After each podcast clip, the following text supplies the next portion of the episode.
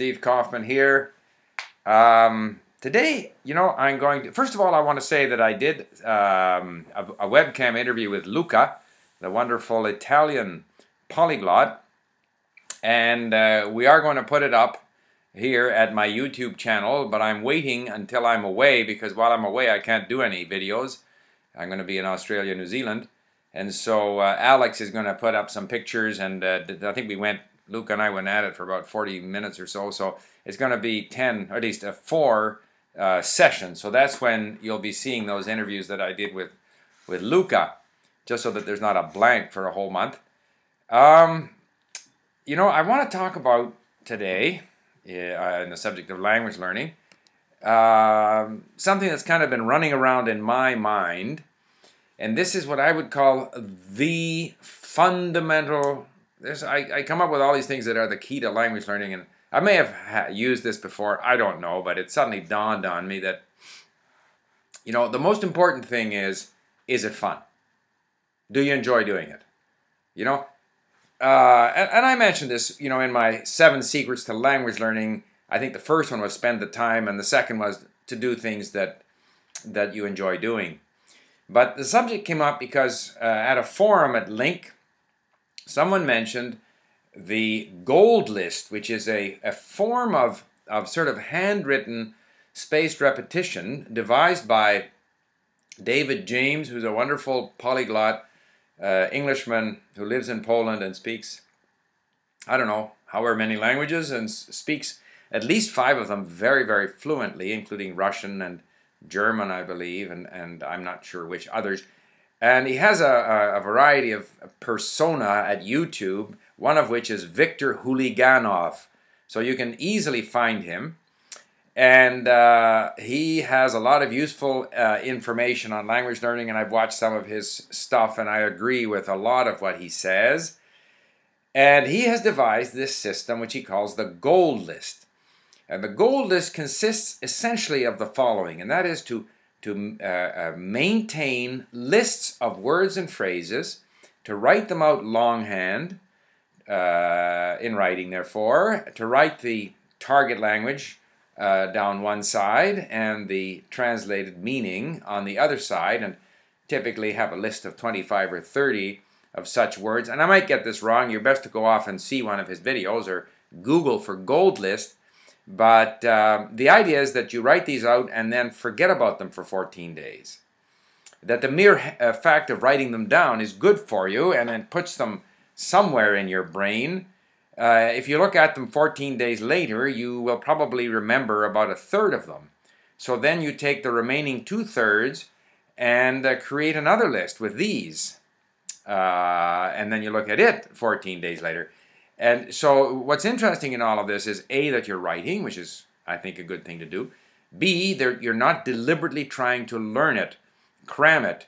And this is one of the points where I very much agree with David James, and that is that a lot of our deliberate learning activity, forcing ourselves to learn a declension table or a grammar rule or even answering questions or any of the stuff that's hard work, uh, basically just puts things into our short-term memory, and that's that's what they do in in French classes here in Canada, and that's why kids graduate and can't speak French, even though they pass their French every year. Some of them did quite well in French, but they were cramming stuff into their short-term memory, and now, uh, 10 or 20 years after graduating, they don't remember a thing, or very little. Uh, so his thing is just write them down, look at them two weeks later. So I decided that I would try to do this uh, I would try. I said I would do this for my reading that I do away from LingQ, away from the computer in Czech, and also with some of the words uh, that I can just you know take a random vocabulary list from our vocab section, or take a tagged list of connector words in Czech, or or you know dative case or whatever I want to do, and start writing them out. So I've started doing this, and so then there was much discussion at our forum at LingQ about what's effective in language learning and what's not effective. And some people thought that the gold list was a good idea, and some people thought it wasn't a good idea.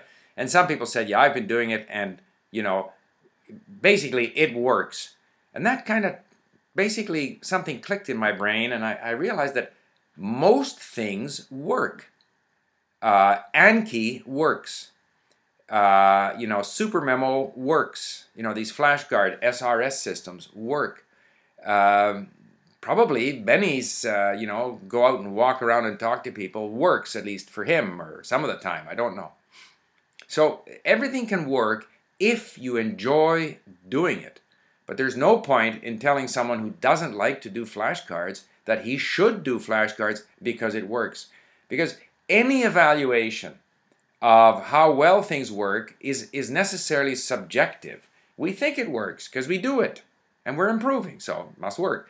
Does it work better than something else? Well, somebody else is doing something else. So, you know, how do you evaluate? The, the big thing is, do you want to spend your time? Because in language, unless you've got unlimited time to spend on language learning, most of us have a limited amount of time. Unless you're a full-time language learner, as I was with Chinese back 40 odd years ago, most of the time you've got an hour or so a day to spend. So where do you want to spend your time? And that, to me, becomes the most important criterion. So uh, now I've been going at this gold list thing, and I quickly discovered that I was not at all interested in creating a list of words that I didn't know the meaning of in my reading away from the computer because it distracted me from reading.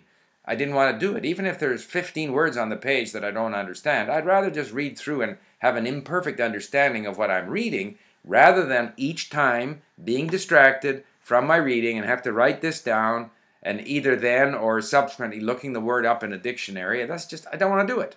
So if I don't want to do it, by definition, my new definition, it's not effective because I don't want to do it.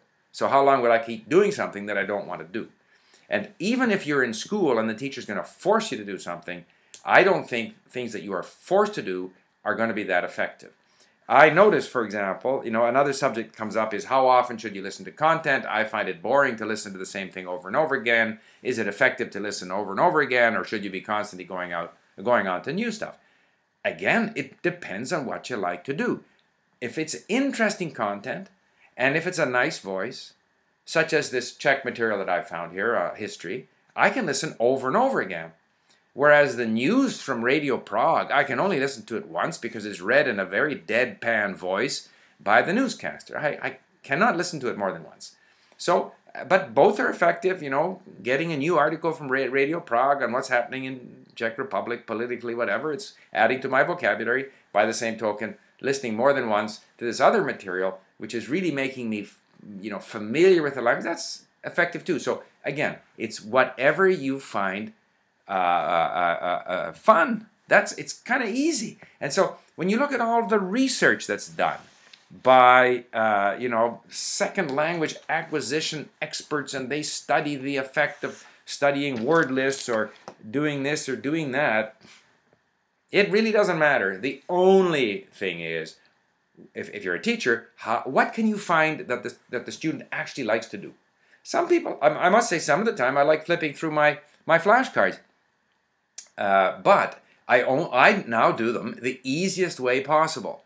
In other words, I put on the flashcard the term, it's the new word, the translation into English, and the captured phrase, phrase from LingQ. And I just go through them. Bing, bing, bing, bing, bing. I don't want to rack my brain to try and think what the meaning is.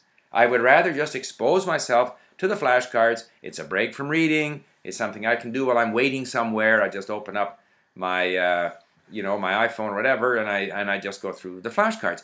And I don't look to the other side because I've I've got everything on the one side. And all I do is change the status of them. So if I move it to status 4, it won't come back. And if it's a status 2 or 3, that determines how frequently it comes back into my deck. But I just go through them as quickly as I can.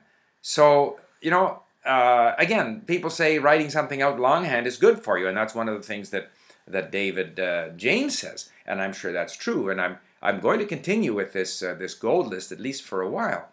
Uh, I have created I created four lists yesterday and four lists today, but I timed myself, and each list, you know, if I write 25 words down, it takes me eight minutes to do that for one list. So you know, if I do four lists, because that's only 25 words. So if I wanted to get up to 100 words a day, that's four times eight. That's 32. That's a half hour. That's a half hour now. Um, I don't know. Do I want to spend maybe one third of all my available learning time on making these lists? that I'll look at in 14 days, and then I'll have to make another list with two thirds of them, plus the new words that I'm adding. Pretty soon it won't be um, 30 minutes a day, it'll be more than that. So it's probably effective.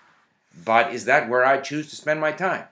I suspect that I would, the minute I leave those lists and I go back to reading about, uh, you know, what's happening in the Austro-Hungarian Empire in the 1850s and reading about it in Czech and learning all those new words and then listening to it uh, in my car, the same thing that I read and am acquiring vocabulary from, I just find that more enjoyable. And so I think they can both be effective. And ultimately, what matters is which do you find more enjoyable? One other thing that David James said, which I thought was very interesting, uh, but I, I, didn't have time to hear the whole video. But he talks. He has this video where he talks with uh, a girl from Manitoba, actually, who asks him five or seven questions about his system. And one of the questions is, how do you get from passive vocabulary to active vocabulary? And his first question is, well, why do you want to activate your vocabulary? I mean, I think that's a very important question. If you are happy listening and reading and enjoying the language as I'm doing, then yeah, activate. One day I will, but there's no panic.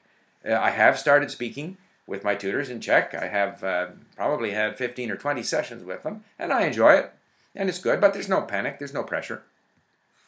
And he says that, you know, if you have enough of a passive vocabulary, when you are put in a situation where you need to activate that vocabulary, it will activate within three days. I don't know what basis he has for saying that. Uh, I expect to go to Prague in October. We'll see if all my passive vocabulary activates in three days. But I think the big point is when you need to use the language, when you need to speak more, if you have a large passive vocabulary, you will be able to speak. It'll come quite quickly. But there again, it'll be something that you want to do. So if you want to speak early, speak. If you don't want to speak early, don't worry about it. If you have, I was speaking to a student in Japan who is has a job interview and she wants to improve her spoken English. Okay, now you have to really focus on improving your spoken English, and there's things that that you can do, and you're motivated to do it now, so that's fine. But um, again, uh, I guess I just I suddenly realized that the uh, I had made some notes. I wonder if I left anything out that I wanted to talk about. Yeah, there was just the thing that that uh, David James speaks about short-term and long-term memory. I don't understand all these things about short-term and long-term memory, so I just think a lot of these things don't matter. I think there's only one rule. I'm more and more convinced of this. Uh, do what you like doing. So, in my case, it's listening and reading to things of interest and occasionally taking a break from it to review words and phrases, and slowly, when I get the urge, occasionally here and there, speaking to people uh, in the language. Now, it is important to find content that you enjoy, where you enjoy the voice, where you enjoy the subject matter, uh, you enjoy the way words are used. Uh, and uh, I've been lucky because in Russian, lots of stuff available between literature and audiobooks and Echo Moskvy uh, which now is under some threat, by the way, in Russia. It looks like Putin is, is uh, going to try to uh, shackle them to some extent. And this, this wonderful material that I found in, in, uh, on, in Czech. And I saw, so this is again something we have to do a better job of at LingQ is make people aware of not only all the good content that our, our members are creating in our library, but also as they progress, uh, the kind of content that's available from the internet. Now, we do list quite a few of these uh, resources, but I'm not sure everybody knows where to find them, and we were talking about that today, and maybe we have to do a better job there. But anyway, just to leave you with a thought, if you can find a way to enjoy your language learning, whatever that way is, that's going to be the effective way for you. So that's my thought for today. And I kind of went on a bit too long, but there you have it. Look forward to your comments. Thank you for listening.